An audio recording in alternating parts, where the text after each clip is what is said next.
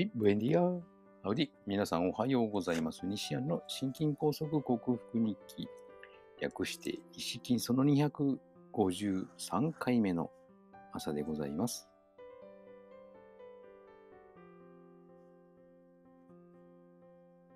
えーっとですね、今、こう、編集をして、この血圧推移のグラフっていうのも作っているんですけども、うん、なかなか。えっとですね、今、だいたい170の100の脈が90ぐらいで、ちょっと高い、お高い時は180、100とかあるんですけども、やっぱりこういう値っていうのは、今過去、この1月からその血圧のデータを取り始めたんですけども、過去最高に悪い状態ですね。2月も悪かったんですけど、その波があったんですよね。高かったり低かったり、高かったり低かったりで、そういう状態だったのですが、コンスタントにこの高い状態が続くっていうのは、この2週間ぐらい続いていて、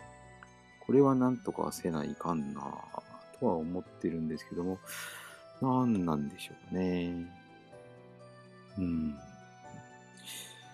ちょっと栄養面なんだろうか。もういよいよ検査に行かなきゃいけないかなと覚悟を決めた西田でございました。この月末までに何何らかのこの原因というか、要素というか、が明らかになるかと思いますが、皆さんお楽しみにしておいてください。では今日もよろしくお願いいたします。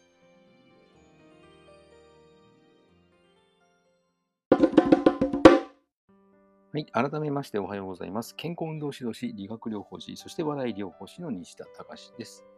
え今日のテーマは、スポーツドリンクの罠。ドリンクシリーズですけども、スポーツドリンクについて語りたいと思います。えーオープニングで言いましたけども、血圧ですが、なんか2月とかその辺は変な脈の感じがあり、ちょっとしたことで頻脈、脈がパカパカパカっとがどんどんどんって言ったらいいのかな？上がるような状態だったんですけども、今はそれほどでもない。変な脈の感じはないんですけども、血圧が高い上のぼーっとした感じっていうのがあります。さて、今日のテーマですが、熱中症にとか、あとですね、スポーツをした後のスポーツドリンクはいいのか？なんですけども、実はとっても危険で、ねスポーツドリンクというのは、あの塩分も入っていますが、塩分だけだとしょっぱくて飲めないので、砂糖をふんだんに入れており、これも血糖値を急速に上げる飲み物として危険となっております。えースポーツドリンクとか長つくので、世のお母様方はとてもいいんだ、スポーツには最適なんだと思ってですね、子供たちにスポーツドリンクを持たせて、あの部活というかスポーツ活動に向かわせるんですね。スポーツをしている最中っていうのは、アドレナリンが出て興奮状態にあり、血糖値を上げよう上げようとする方向にあるんですね。それで喉が渇いたからといって、その糖質の塊であるスポーツドリンクを一気飲みさせるとですね、血糖値を上げようとするところに血糖値が上がるので、急性糖尿病になり、救急搬送され、意識混濁をして、救急搬送になるというお子さんも少なくありません。実はこれ、ペットボトル症候群という名前がついていて、もう本当に危険な行為として認められているんですけども、某なんとかかんとか、大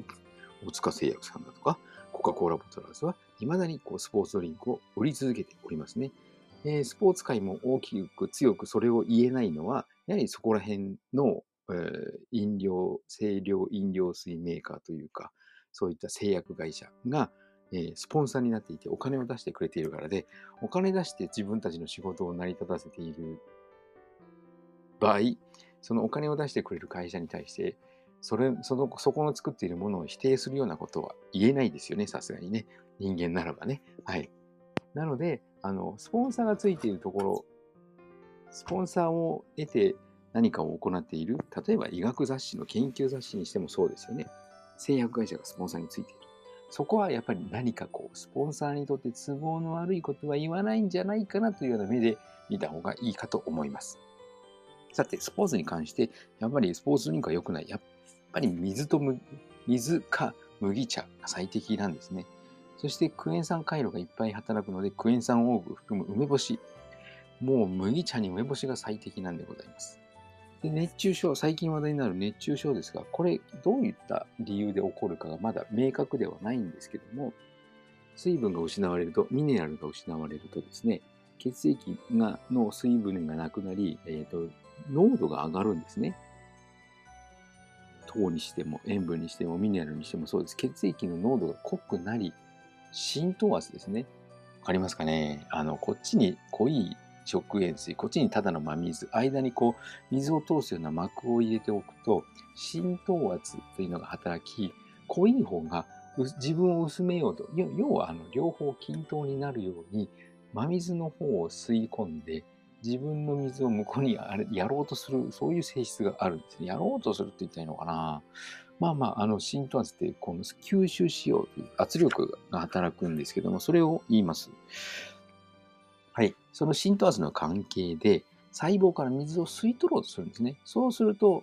ただでさえ汗をかいているところに細胞は水を失われるので、水分が足りなくなり、機能低下になって、しびれとかめまいとかの熱中症症状が出るのだろうと言われています。やはりそこでも足りないのは水分なので、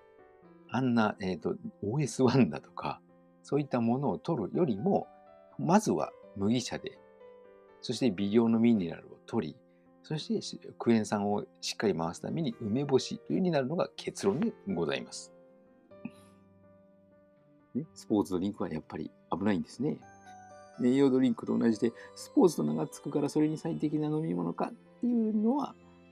一概に言えないんじゃないかと思います。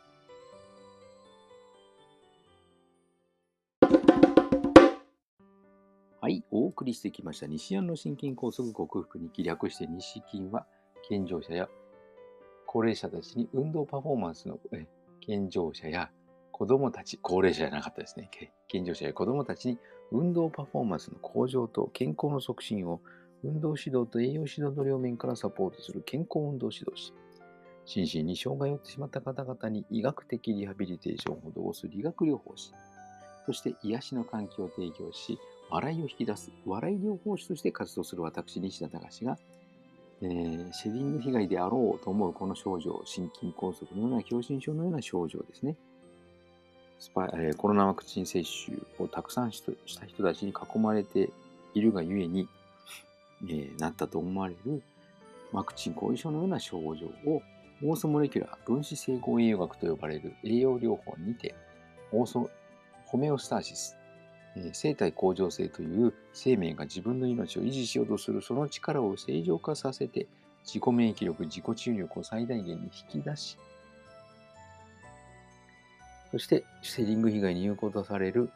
グルタチオンとビタミン C を大量に摂取して、今はグルタチオンを生産する、作り出すための N アセチルシステインですね。これを大量に摂取して、この病気を克服しようと実践し、それをお伝えしている音声ブログでございます。興味のある方は明日も聞いてくださるととても幸せです。さあ、週の後半に入りました。今日は木曜日ですね。今日もまた高齢者デイサービスで仕事一生懸命していきたいと思います。皆さんも素敵な一日をお過ごしください。西田隆でした。ではまた。